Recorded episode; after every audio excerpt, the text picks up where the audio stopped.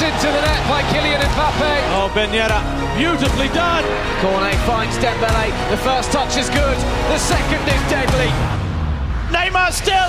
Oh my word, what a goal! Golovin! Lovely finish. Oh, Ajax delivery. Guendouzi's header.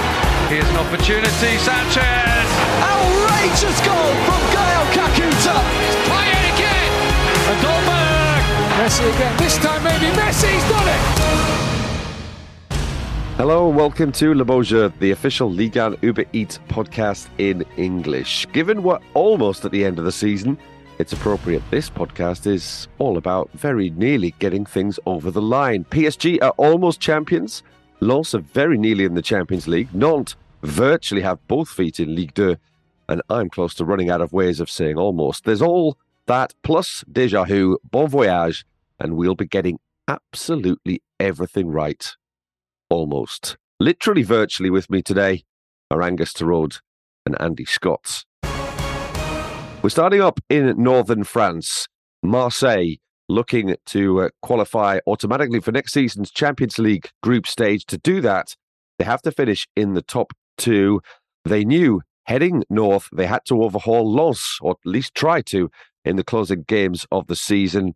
Lille, Lens's arch rivals and bitter neighbours, surely wouldn't be helping Franck Haise's side out, would they?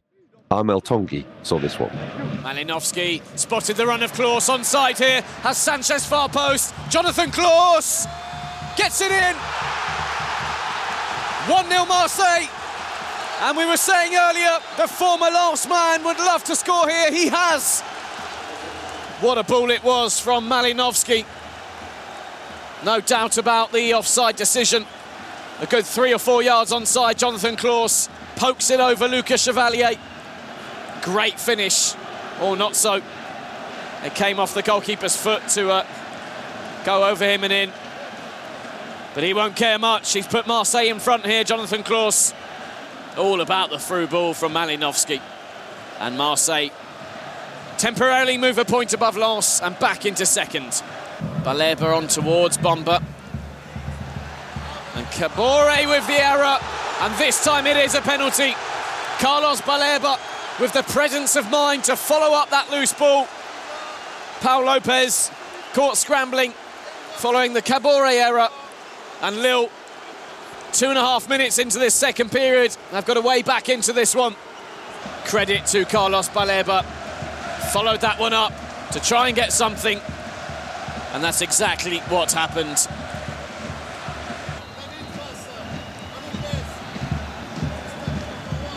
Can he handle the pressure? Jonathan David, he can.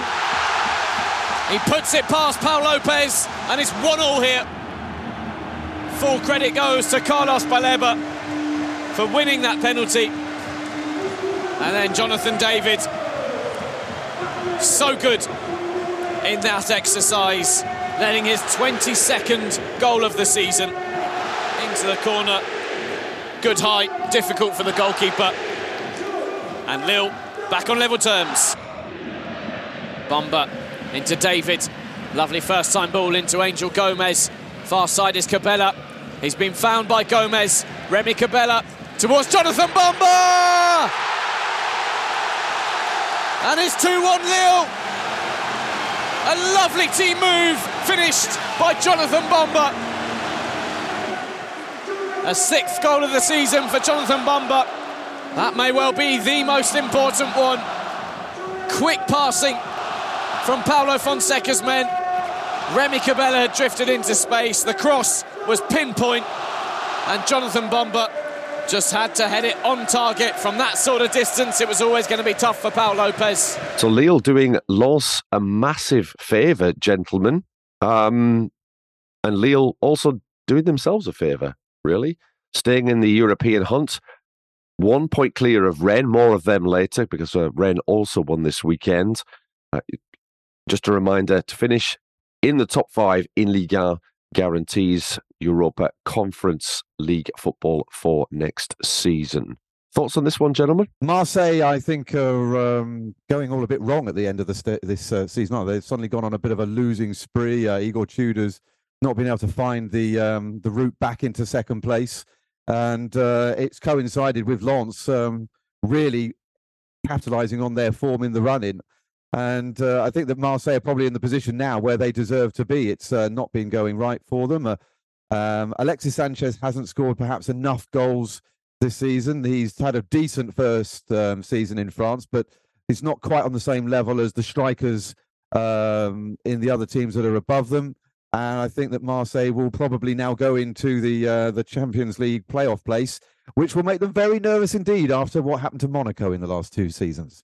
I think that's a little bit a little bit of a harsh um, take, Angus, to be honest, because uh, just looking back at Marseille's results, if you go back to the beginning of October, the only teams that have beaten them are probably teams that you would say kind of fair enough. You know, they've lost twice to PSG, they've lost twice to Lens, they lost at home to Nice when when Nice were on a brilliant run. Now they've lost away to a Lille team who themselves have not lost a home game since August. So I think um, I think in that sense, you know, it's not necessarily it's probably just about par for the course for Marseille. I think they're doing just fine. I think third place is a perfectly acceptable um, position for them to come in at the end of this season. I think that they have they've been fabulous at times. They play with an intensity um, that very few teams in the French game can match.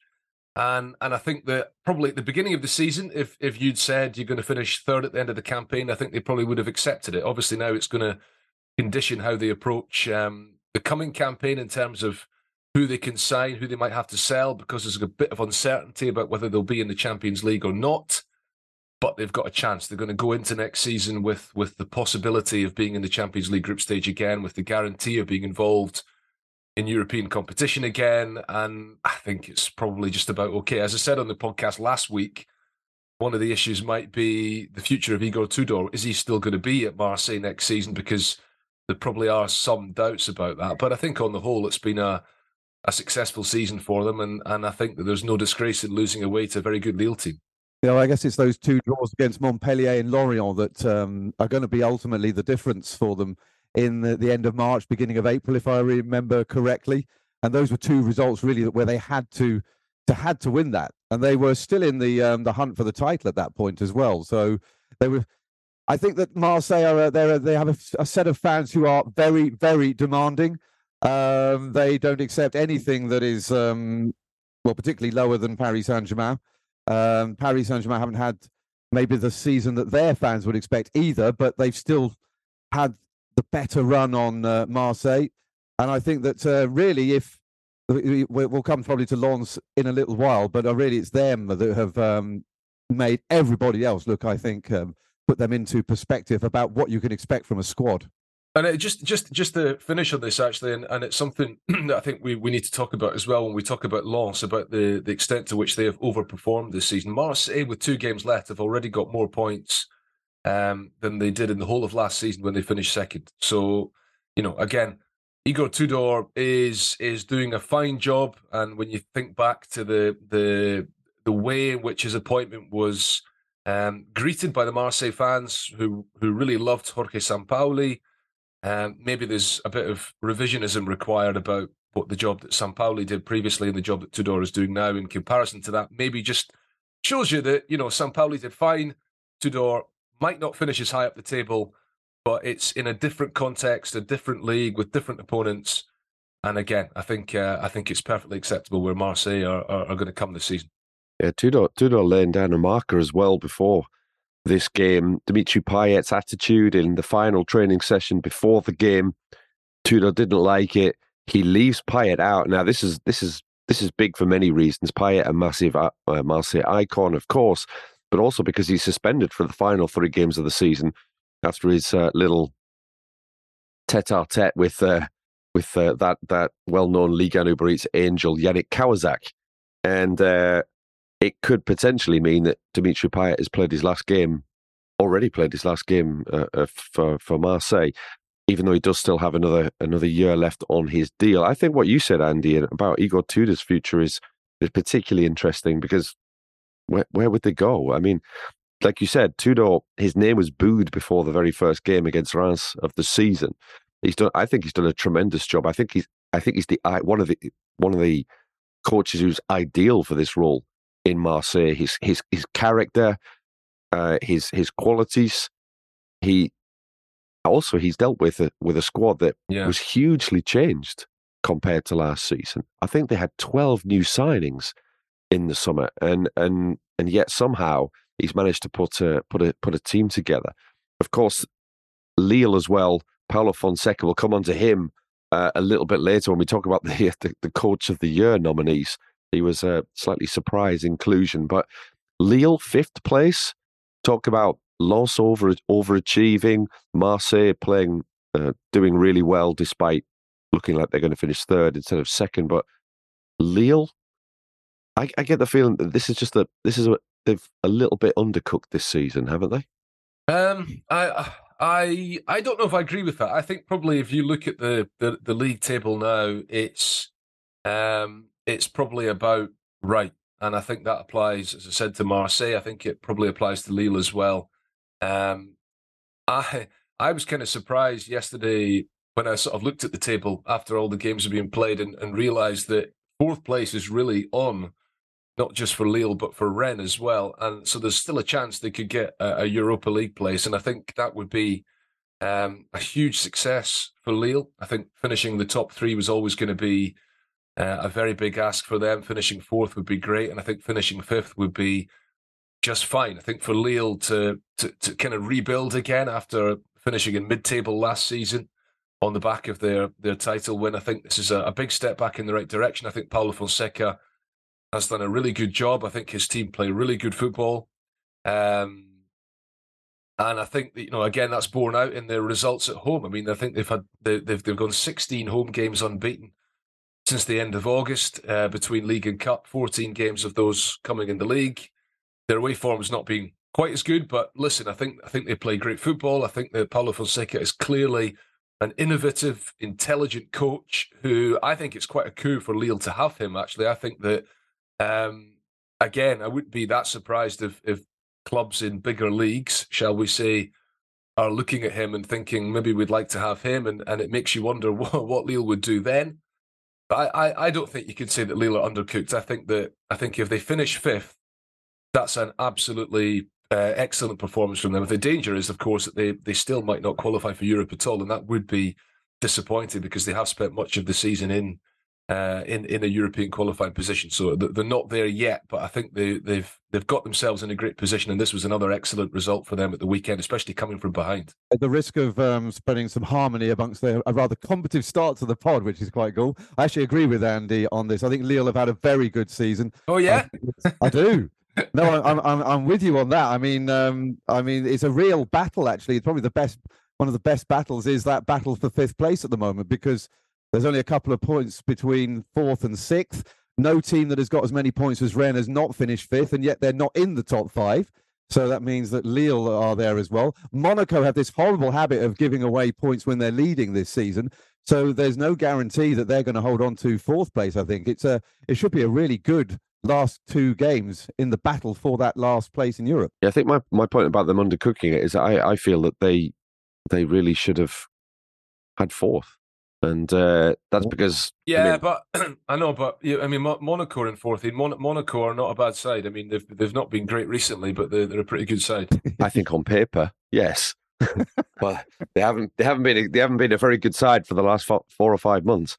And uh, as Angus said, dropping points after going front, as they did on Friday. Wissam Ben Yedder, a penalty, one minute and ten seconds into the game at Lyon and yet, uh, Ryan Cherki inspired Lyon coming from behind. Cherki on his one already his 100th appearance for for Lyon in in competitive fixtures. Alexandre Lacazette as well uh, with the opening goal. He's been involved in more than 30 goals now, 31 goals this season, 26 he scored. Uh, that's a third in a third different league and season. Only Kylian Mbappe and Zlatan Ibrahimovic have managed to do that uh, since stats began in the mid uh, in the mid noughties. Uh, just just one thing to come back to from that Lille game. 50th League and Uber Eats call for Jonathan Davids. Wonder how many more he'll be getting of those.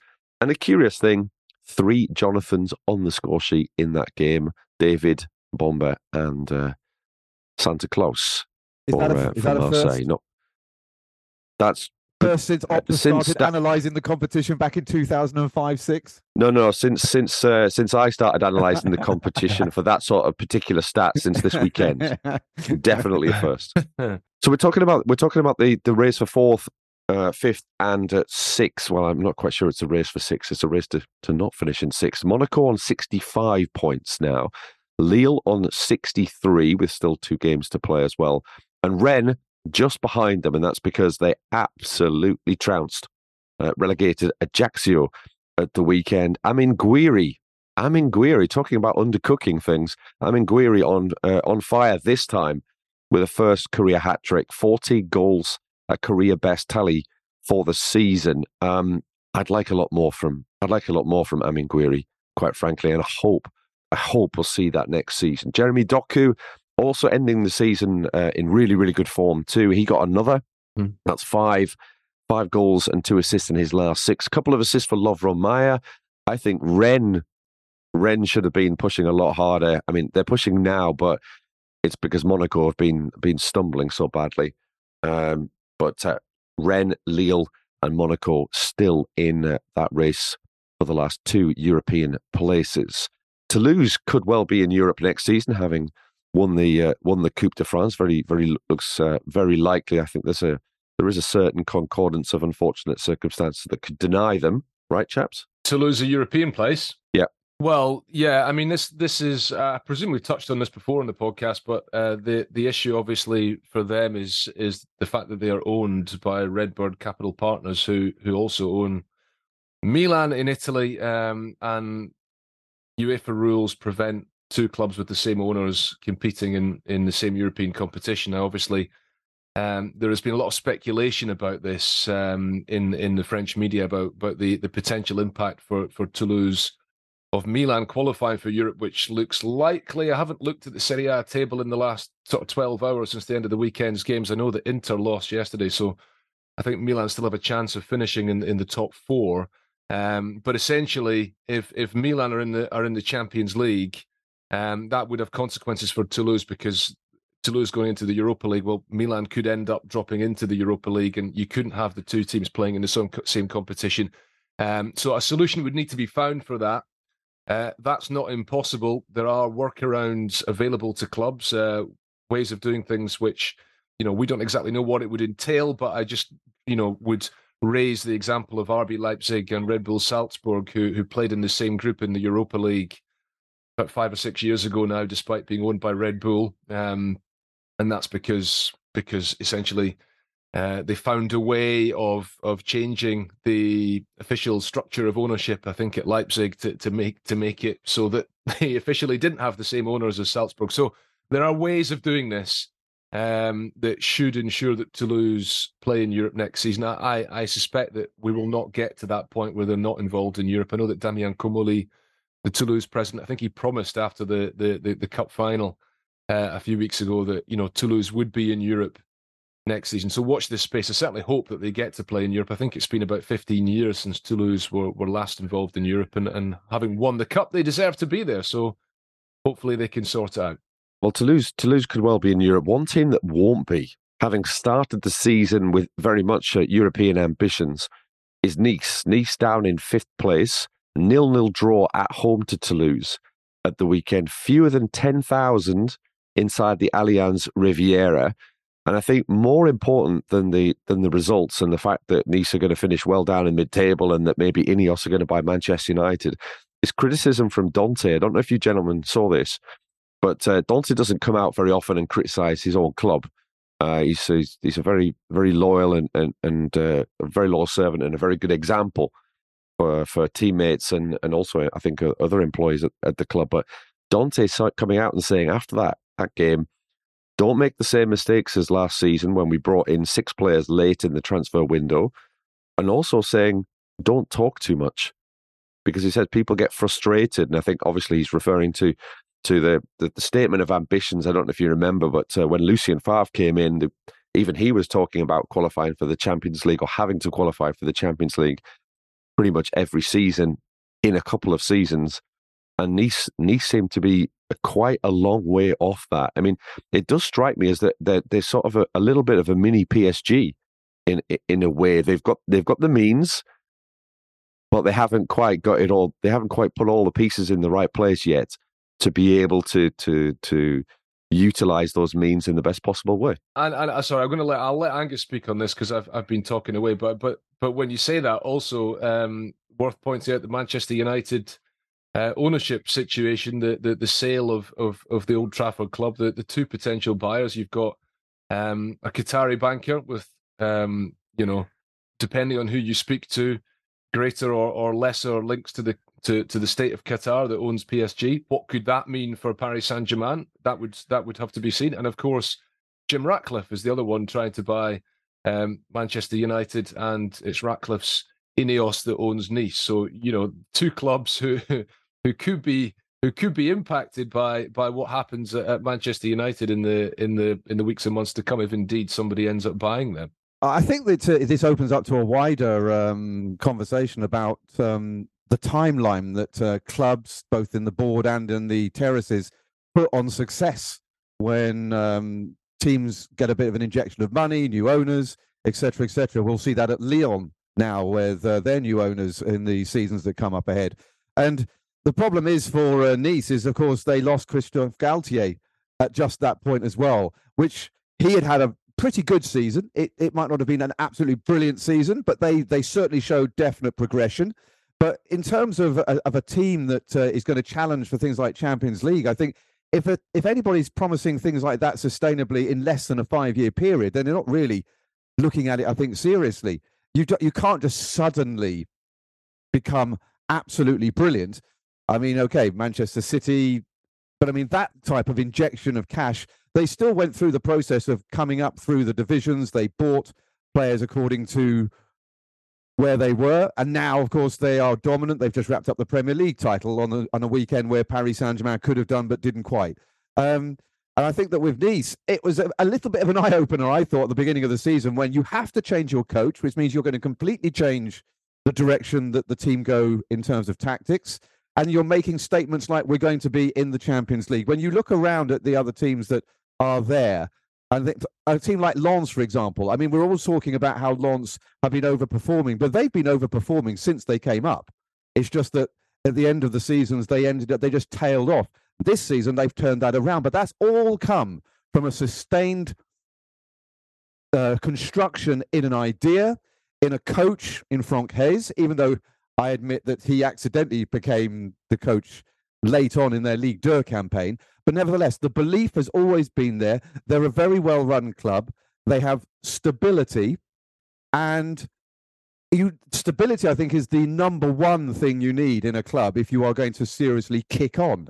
You can't keep on just upending everything and expect a magic formula just to happen. And I think that with Nice, it, I don't think they were ever going to really challenge for the, the Champions League this season, particularly with the changes in personnel as well. And I think that uh, sometimes I think Dante is absolutely right when he he turns around and says, well, maybe clubs should not make these grandiose statements at the beginning of seasons, and they should, particularly when you have just upended everything in the club. Well, one team that will be in the Champions League next season, it looks like, is Lens. Let's head back to the top of the table. If you remember, coming into the weekend, Lens were in second place, two points clear of Marseille. Lens watched or possibly. I'm not quite not quite sure what France's side do on a, on a Saturday evening before a game, but they saw Lille win against Marseille on Saturday. That meant that Lens knew victory at Lorient on Sunday would take them five points clear with just six left to play for in the season. Second place was within touching distance. Callum Brown saw this one. Silly foul by Agbadou. Well, that's very poor. And unlike Lens, and it's an early goal here for Lorient. Romain Faivre continues his fine streak of form.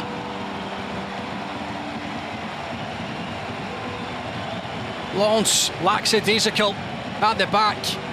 A rare mistake from that man, Brice Samba, who's a real contender for League Young goalkeeper of the season. But it's an error all round. Medina here goes to take the quick throw in. Samba hesitates, but it's brilliantly anticipated by Faivre. And Jonathan Gradit can't keep it out. Well, an early error from the visitors and the hosts. Lorient have pounced.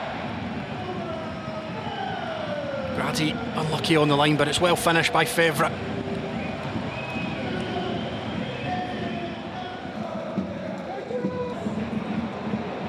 Ball falls to Sotoca here. Florian Sotoca. It's taken a huge, huge deflection. But it's the luck that Lens needed. And they are back level. Jan Vogel, Gradit's Seko Fofana lays it off for Florian Sotoca. It looks like it was going to be fairly comfortable for the goalkeeper. Ball into the box. It may fall for Openda here. It's come to Fofana. Shifted it onto his weaker left. Poor from Kalulu. And there is Adrien Thomasson. Frankowski with the initial ball in. It wasn't dealt with. Innocent with the clearance. Poor from Fofana to lose the ball, but Kalulu, oh goodness, what's he doing? Easy as you like for Thomasson. Forward they come through, Fulgini. Left by Claude Maurice. Seko Fofana wraps it up for Lens.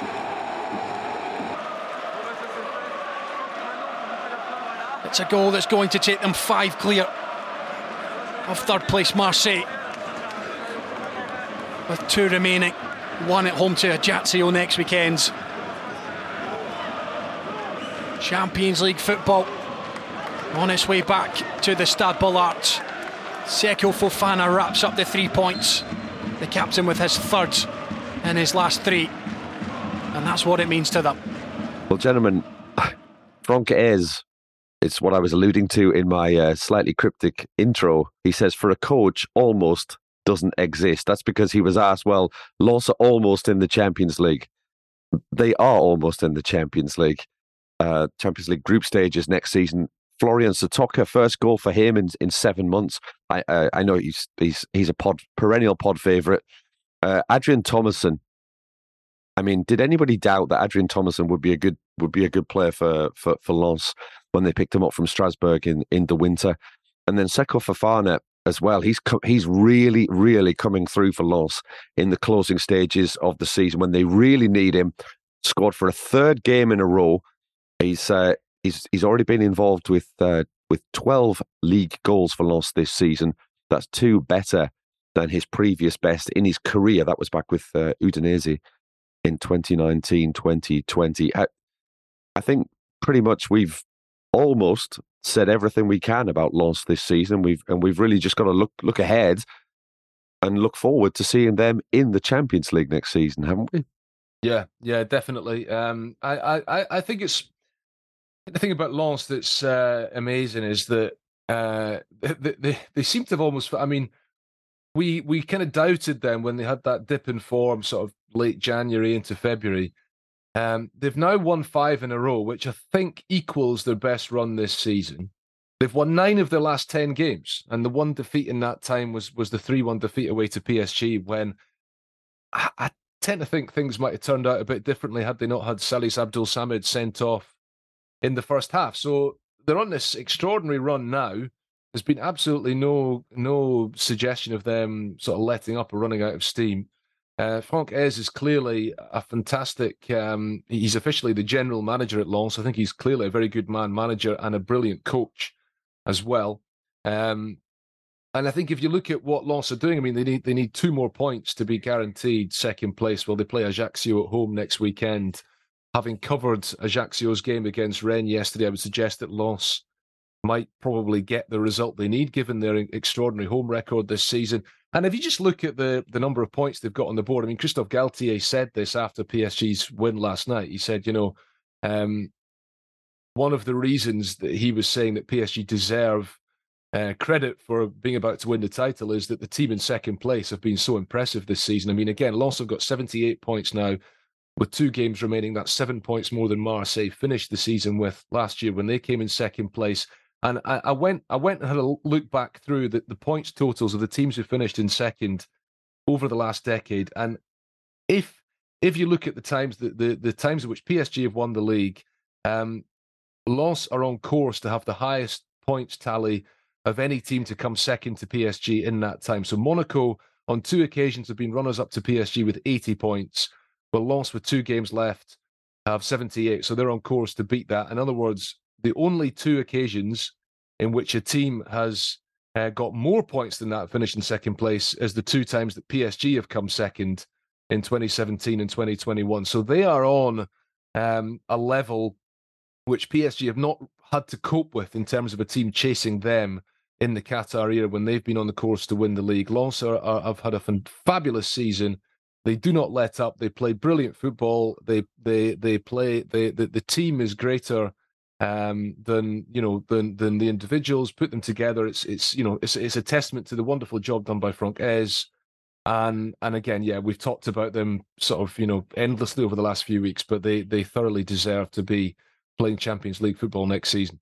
They certainly do. I just I just wanted to say, Andy, that um, if if anybody could write in and suggest uh, for Andy to do anything else, because uh, he could he clearly didn't have uh, very much to do on Sunday afternoon if he was looking through the last the last tallies of the second place finishes in Liga over the last ten years. But uh, I actually but did still. that this morning when I was in bed when I was waiting to get up for the podcasting. Oh, the behind the behind the, the, the that's going to be brilliant for the making of documentary of this podcast, Andy. We'll uh... my bed, which is just behind just behind me there. If I fall, if I fall backwards, I will fall onto my bed. But it, for for me, it's always a case on a Monday morning of trying to get out of bed and having terrible struggle to get up to record this podcast an ungodly well, hour. You well, you, you, you, you're hiding you're hiding it well. You're hiding it well. an, an, ungodly hour when most people have already been behind their desks for half an hour. Yeah, but, no, but, uh, mo- it's but true most, that they most most most people are not up working on a Sunday night until midnight, are they? And so let's uh, let, let's this is let's uh, this let's is true. Not have a Been, been there and done been there and done that. I, I think that possibly uh, there's an interesting point about uh, this summer for Lens because we we did talk about whether Lens actually need to to strengthen um, over the summer, given that they will have a Champions League group stage campaign. Maybe they don't need to strengthen quite as much as most people looking at it from outside would would think, looking at the names and, and not really seeing any names that stand out. They could well lose players. Let's hope not, because that that would be, uh, I think, that would be a significant blow. However, they did lose their sporting director, uh, Florent Ghisolfi, I think back in Ju- January, maybe even a little bit before, uh, to Nice. Uh, so it'll be interesting to see how he goes this summer at Nice, but it's also interesting to see how I think it's Franck Haise who's basically taken over his role and see how he goes in in building the squad, looking ahead to to next season. That all to come this summer. I, I think that um, the, the big thing for Lens over the summer is whether or not they have to go through the playoff or whether or not they go straight into the group stage. It looks like they're going to go into the group stage, and that will make a big difference, I think, to how they launch the next season because it means that they can have a proper pre-season. They can get ready the way they would like to, unlike Monaco, who found that their pre-season was broken up by having to play um, playoff matches to get into the Champions League, which didn't work. And I think that a team like Lens they need, I think, uh, to have that good run into a new season. And if they do, and they add a couple of clever signings, and let's face it, they have shown that they know what they're doing when they bring in players. Um, they bring in players who are a little bit under the radar almost, and then they turn them into stuff that they actually need. And I think that if they can do that, then I think that they will be better placed to cope with the demands of a Champions League campaign alongside trying to maintain what they have done in the progression that they've achieved since they were uh, promoted three seasons ago.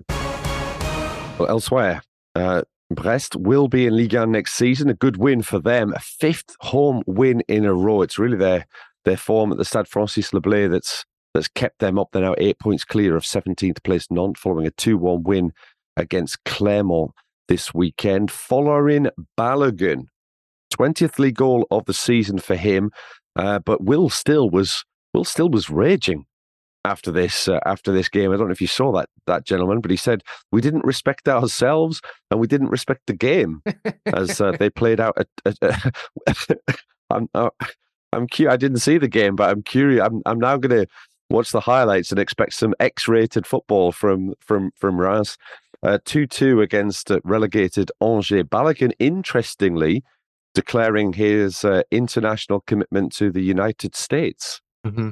in in midweek, ending speculation that he could uh, he could uh, get a call up to the senior England uh, squad, which I think, if he were able to continue this the, the goal scoring form that he's shown in Ligue 1, I don't think there's any suggestion that he uh, he wouldn't be in contention uh, for a place in the England squad. So interesting that Balogun has uh, has declared for the USA and perhaps a, a significant loss for England. Uh, Andy's probably probably cheering internally at that Got one as a, as a, as a proud Scotsman. uh, I mean, I, I, I do I think though, in the I, I would I mean I don't know what the um you know whatever Folarin Balogun says, it, we don't know exactly why he's decided to, to to to to go with the USA instead of England. But I think I would imagine that the part of the thought process is that he realizes that even if he wanted to play for England, that it might not be as easy for him to break into the England team. That there might not be a level of appreciation in England about what he's doing this season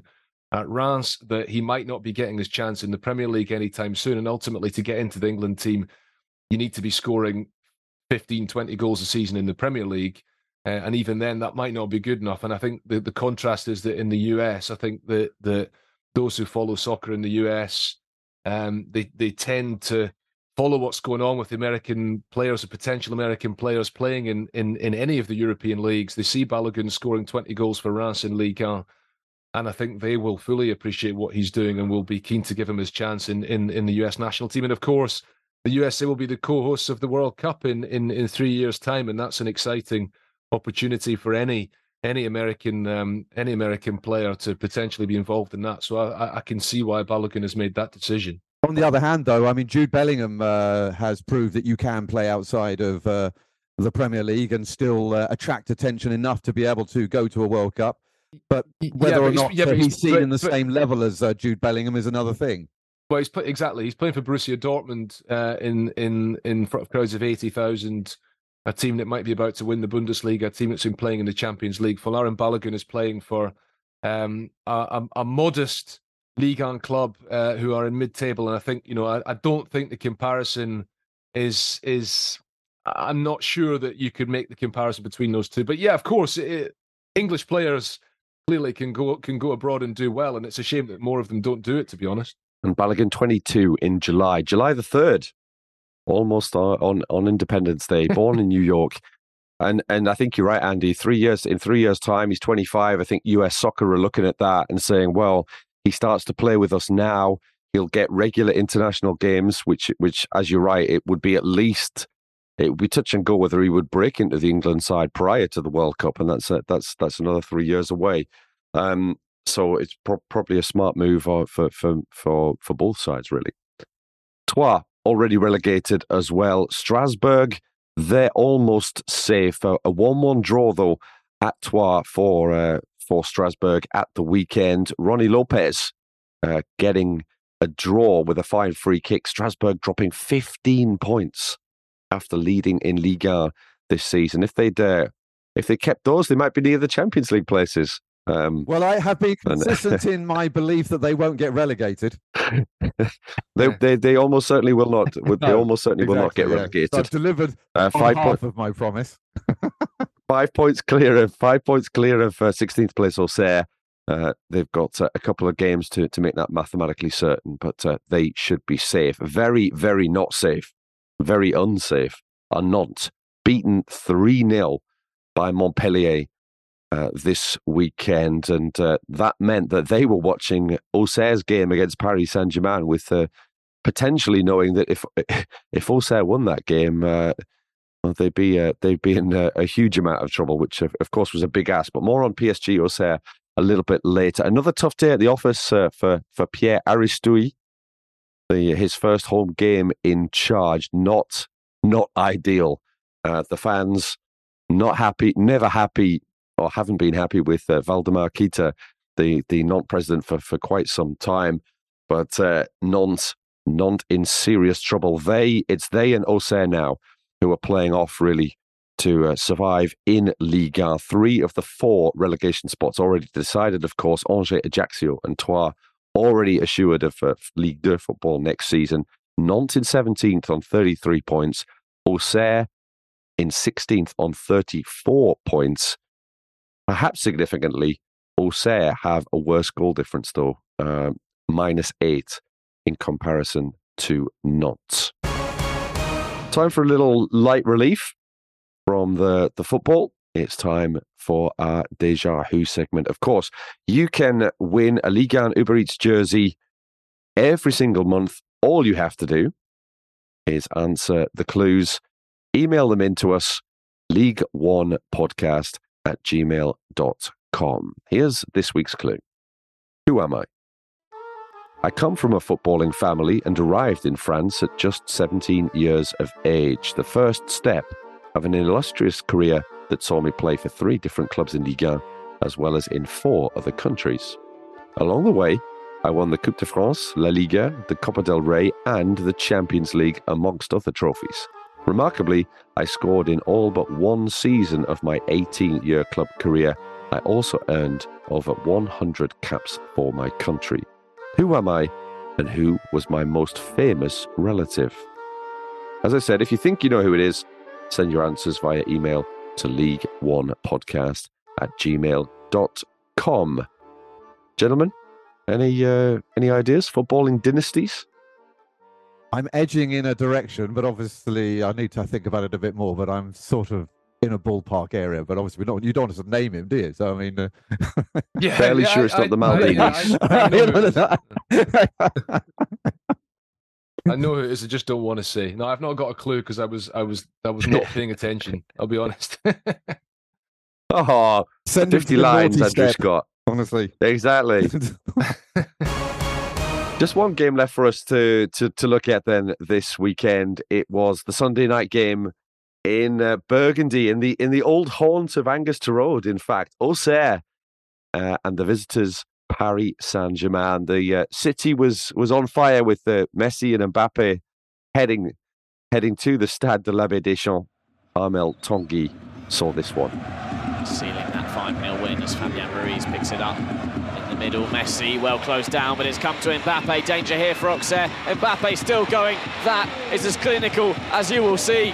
What a goal that is from Kylian Mbappe. Outrageously skillful.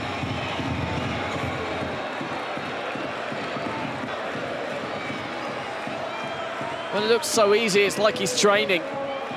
Cuts in, cuts out, back out, into the top corner. No goalkeeper in world football is going to stop Kylian Mbappe from scoring with that kind of shot.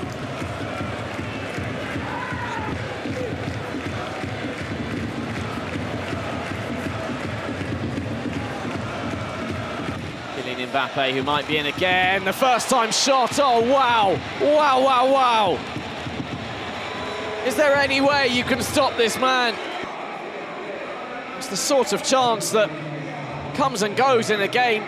But when your name is Kylian Mbappe, the chance comes and you finish it.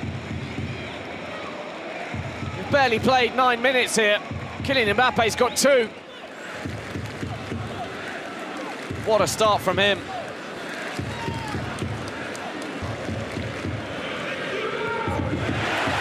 Da Costa flicks on for Lassine Sinayoko, goal side of Zaire Emery. It's through Donnarumma, and it's 2-1. Auxerre have pulled one back, and look at the belief in Lassine Sinayoko's face. Wonderful flick on from Da Costa. Route one football, if you like, but it was effective there. Sinayoko with a left-footed shot took a nick on its way through. Gianluigi Donnarumma couldn't get down quickly enough as a result. Auxerre with a bit of hope. Now just one goal behind. Well, gentlemen, a, fantastic atmosphere, uh, as you might expect. Uh, the Auxerre fans turning out in force. I presume, I presume, not only to see Mbappe and Messi, but also to try and spur their side on to to a to a victory or at least a point that uh, would have significantly boosted their chances of staying in in Ligue 1 next season. But it seems to me that uh, Paris Saint Germain have, have been very minimalist in, in the last few weeks, sort of scraping by. This this one, it seems that Kylian Mbappe only had to play for two minutes and twelve seconds, and and that was enough for the three points.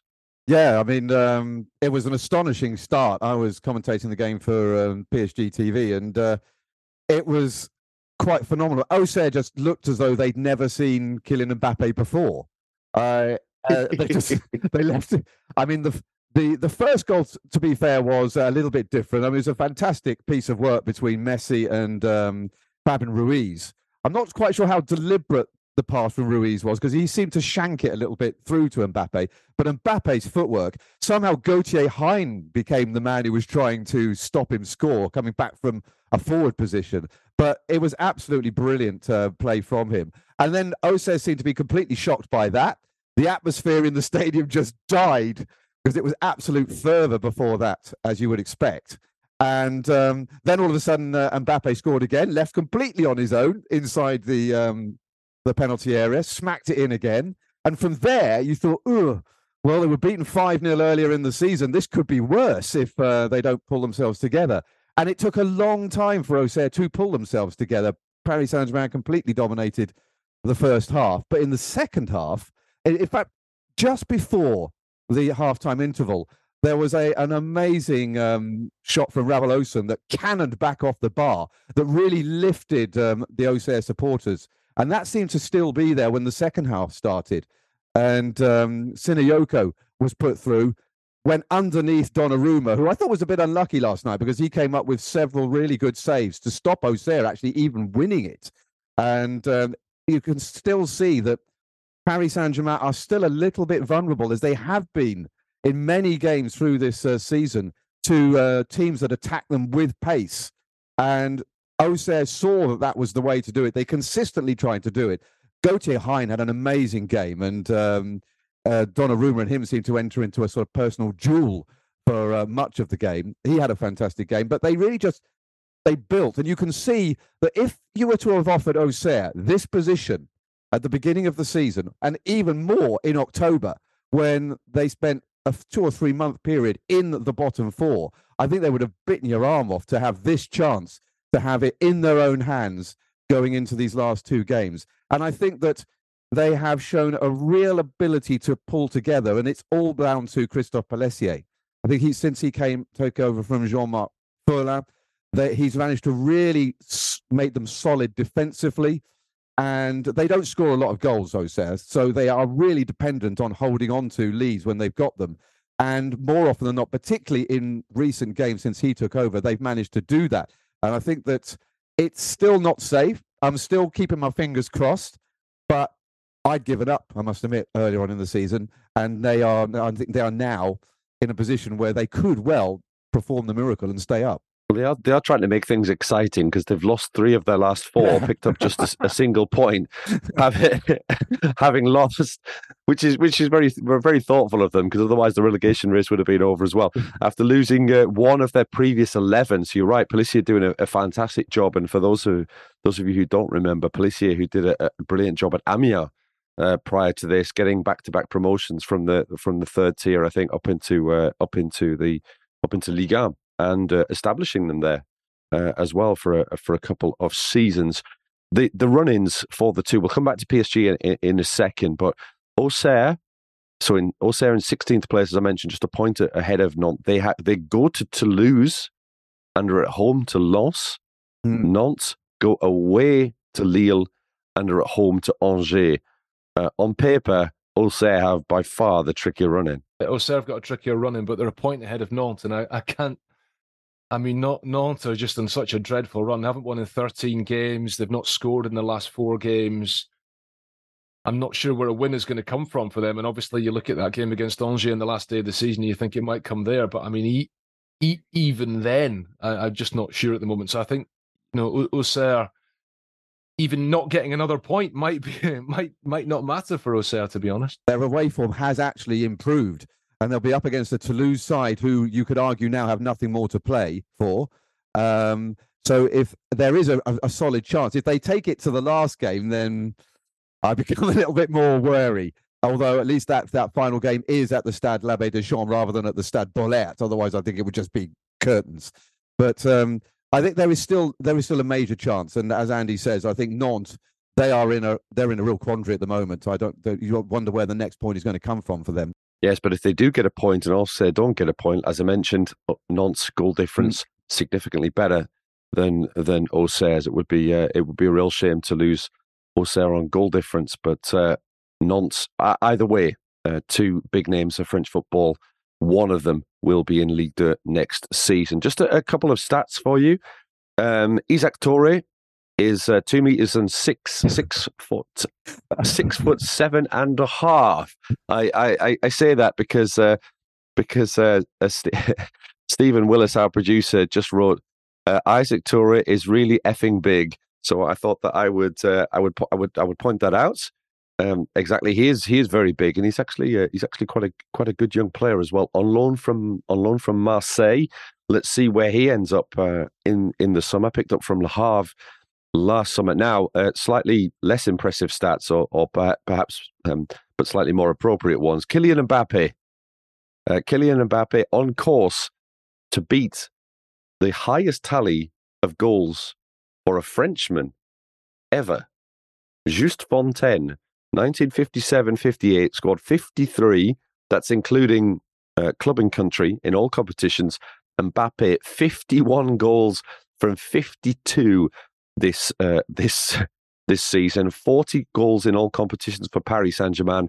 He's just two off his career best, uh, which is uh, back in 21 22. Uh, so last last season, in fact. Uh, Mbappe quickest brace in Ligue 1 since Yoan Gouffran. Remember him when he was at Bordeaux against Auxerre. And I think this is this is a kind of this is an interesting stat for me, and I think it comes into the narrative of Lionel Messi's two-year stint at, at, at Paris Saint-Germain being being a failure. He's the only player Messi to have scored at least twenty and at least twenty assists in all competitions this season in Europe's top five leagues. And this weekend, he got his 300th assist of his club career in in in all competitions. I'm sure this is something that we'll look at uh, right at the end of the season, but uh, you know that that connection between Messi and Messi and Mbappe has has really pulled Paris Saint Germain out of the fire in the in the last couple of weeks. Yeah, I mean, yeah, obviously the M- Mbappe is a difference last night. and Messi um, played his part. I, I don't really know what more to say. I mean, Messi. Listen, is good. Well, but the but he's he's held to such high standards because of what he did previously at Barcelona. You know, look at what he did at the World Cup with Argentina. He has not been that good in Ligue 1. Let that let's not try and say now, oh, just because he's you know he's his numbers are okay. Um, Messi's standards are so high, you can't turn around and say, oh, you know, he's he's been the Messi that we imagined that he would be. So I don't really know what else there is to say about that. I mean, I'm not going to stand here and say now, oh yeah, it's been brilliant. The, the reality is that the two seasons of Messi in Paris have not been have not been what anybody um, hoped for. You know, least of all Paris Saint Germain. I think they were hoping that he would he would be the man to drag them um, to the Champions League, and, and it's not. And that's the thing, because because I mean, PSG are about to win the league and title. They're six points ahead of Lens with six points to play for. Their goal difference is is is better by 16 so there's not really any situation now where you could any scenario now where you can imagine PSG not winning the league okay so they're going to win a second straight league with Messi in the team but when we come can we come to assessing Messi's impact at PSG uh, that's not what we're going to focus on first and foremost so you know I mean yeah, his, his numbers have been okay. Yes, he's had a good understanding with Mbappe this season. Yes, I can see why he's nominated for Player of the Year, but it's still been disappointing. Excellent, because now I get yeah. a chance to disagree with Andy, uh, which is very, very rare. Because usually I just listen to, listen to him as if he's some sort of footballing god. But I, I think that um, I, I think that Messi has been excellent, and I think the thing is we cannot compare the Messi of now, an older player, with the Messi that he was at the peak of his powers when he was with Barcelona. Yeah, and that's I, fair enough. And every, every time I've I've done Messi. Angus, but Angus, what Angus, what about what about the World Cup, which happened in the middle of this season? Yeah, but it's a short, it's a short, um, you know, tournament where you sort of like it's high impact. You get in, you get out, and you you and he is somebody who. I will get to the Champions League just before you jump in at me again. At the World Cup, he rose to that level. The World Cup was always going to be his main focus because of the fact that it was the tournament that without it, he wouldn't be able to be regarded as the greatest player that has ever lived. And when he won it, and he came back, and it's not surprising that in the short term after that, he would struggle to get those motivation levels back up again. And it was the same for uh, for Kylian Mbappe, I think, as but well. He, but Angus, Angus, that's not the, that's not the point. That's not the point of this discussion. The point is that over the two years he spent in Paris, he has not been the player that I think the PSG hoped he would be. Um, that probably any of us expected he would be. Now there are a lot, of course, there are lots of reasons for that, and and what you're saying, I understand, but uh, we can't stand here now and say, "Oh yeah, but the World Cup took it out of him." I mean, that I'm not just talking about the the post World Cup. I'm talking about the 18 months before that, and particularly last season. Now, of course, there are lots of reasons why are, Messi yeah. struggled at mm. first, but anyway. Not the, not the, least of which is that the, the team at Paris Saint Germain is not based around him, so he's had to he's had to fit in, which is not something he's generally had to do. It's too early in the morning for me to have this have this discussion. Well, let's let, let's. You mentioned the Player of the Season uh, awards, and and Messi is nominated yeah. for for what uh, in France is known as the UNFP uh, trophy. It's a very catchy, very catchy title. I, I, I always think it's to do with the uh, the the French players, the French players union. Player of the Season, Player of the Season: Lois Openda, Jonathan David, Seko Fofana, Messi, and Mbappe. So two Lens players, two PSG players, and uh, Jonathan David. It's, it's, yeah, because you had to have one Jonathan in there, didn't you?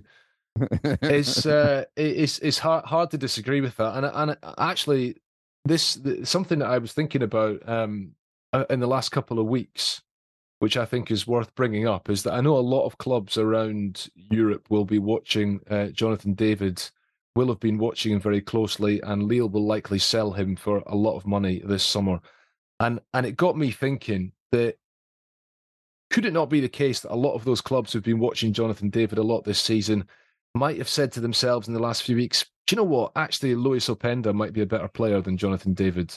Now, I'm not saying that I necessarily um, think that, but I think it's possible. And, you know, I think it's a discussion worth having. It's worth considering, you know, who has the greater potential, um, who has made the greater impact this season. I mean, Jonathan David, I think about a third of his goals in League 1 have been penalties.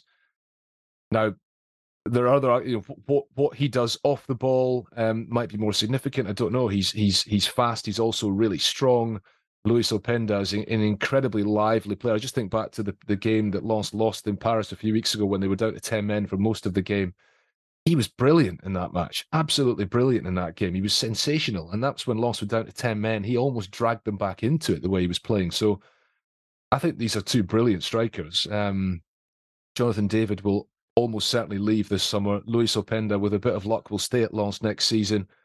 But the two players who I, I think I can see going on to have the kind of impact in in another major European league that, for example, Victor Osimhen has gone on mm. to hmm. have since leaving Lille and go, mm. gone to Napoli. Um, these these are two brilliant strikers, and and the the shame for them is that they're up against Kylian Mbappe in the in the in the running for the Player of the Year award. Nice to think though that we think the same way sometimes because I was literally just writing down Victor Osimhen's name as you said it because of that. I think that Jonathan David. I wonder how many clubs though will be influenced by him being almost anonymous at the World Cup because when it was on the biggest stage.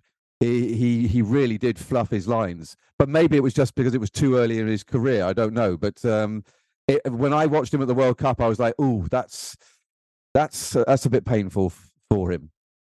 And I also don't understand why Alexander Lacazette is not in that lineup instead of Jonathan David, to be quite honest with you, because Lacazette's um, season has been nothing short of sensational in a team that has otherwise really struggled uh, yeah. to, to find a proper direction.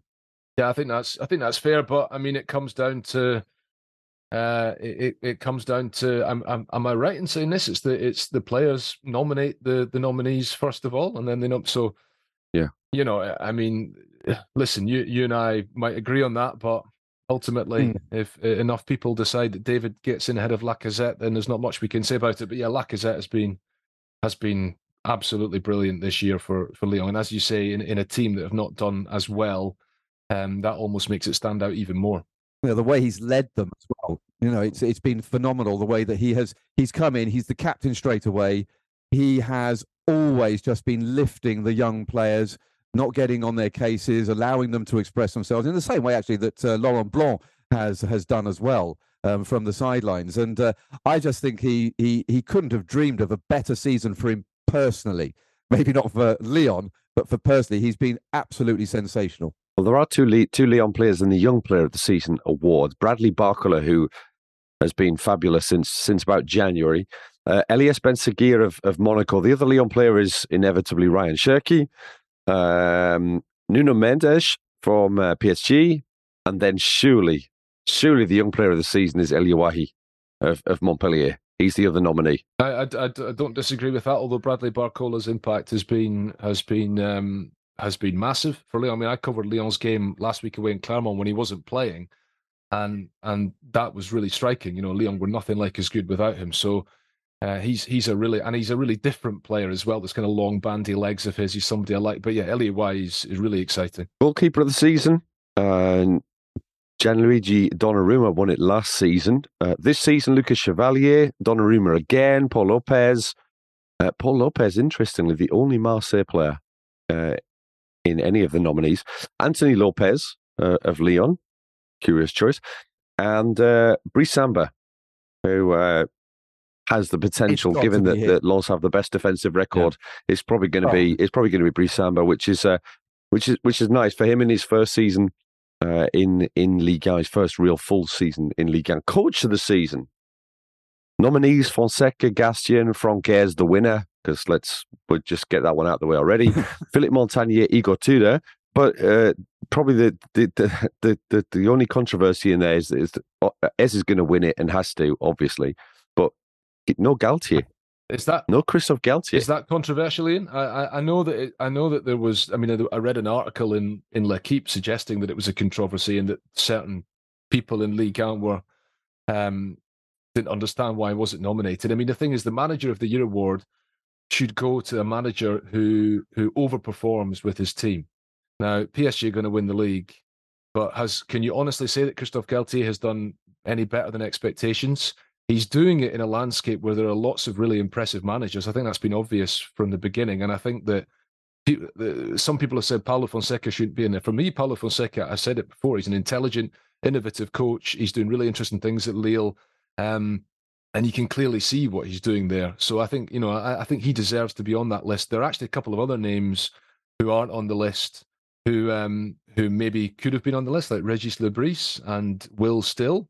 You know, both guys, and, and and maybe the argument for Will Still might be that he wasn't there at the beginning of the season, but you know, I, th- I think that Christophe Galtier not being on there is for me is just it's it's just not a subject. It's not it's not an, it's not it's not up for discussion. If you're the coach of Paris Saint Germain, you begin the season with an absolutely utterly enormous advantage, and that has to be taken into account. You know what Franck Haise has done at Lens is the example of somebody performing beyond reasonable expectations, and, and he deserves to win it, of course. I, I agree. It's just it's just precedent. This this precedent, and the uh, 2013 uh, Galtier at Saint Etienne shared it with uh, Carlo Ancelotti. 2015, uh, Laurent Blanc, Paris Saint Germain coach. 2016, Laurent Blanc, Paris Saint Germain coach. 2017, Leonardo Jardim, uh, title winning coach uh, with Monaco, know, but... uh, Unai Emery, PSG in 2018, oh, yeah, but... uh, Galtier again when Lille Lille won it, which was which was an obvious choice. Last season they kind of went a little bit off piste and went went with Bruno Genesio. But I mean, not to have the coach, not to have him in the uh, in in the in the in the nominees for me, it's a little bit it's a more than a little bit unusual. I think Andy's right though. It's been a very, very good year for um, for a lot of um, French coaches this time around. I mean, Philippe Montanier is on there. Um, I mean, not just the fact that they won the uh, the Coupe de France, but also the way that um, they're the only um, they're the only team that came up from uh, Ligue 2 last season who have never been in trouble in uh, their first season back up in the top flight, and that's no easy thing to do particularly when you consider that there are four teams going down this season. So it made it doubly difficult for any of those three teams that came up. I mean, um, no, um, yeah, that's a couple of seasons ago. Um, Ajaccio uh, already gone. Auxerre teetering on the edge. Um, so you could argue that Christophe Pélissier has uh, performed miracles in one way as well. But there are lots of coaches in this season, I think, who have overperformed with their teams, and I think that's probably why it's led to somebody like Christophe Galtier not being involved this time around. And he has been criticised a lot this season, Galtier. So it's it's a, a mini controversy, but I wouldn't go as far as saying it's a major one. Well, you can let us know what you think. You can uh, catch us on Twitter at League One underscore ENG. And uh, please do like, subscribe, follow, and recommend us on all the uh, usual podcast platforms. Just one more thing to do then. It's uh, to take a look ahead to round 37 of the Ligue 1 Uber Eats season, the penultimate games for the 2022 23 campaign. This time for a little bon voyage.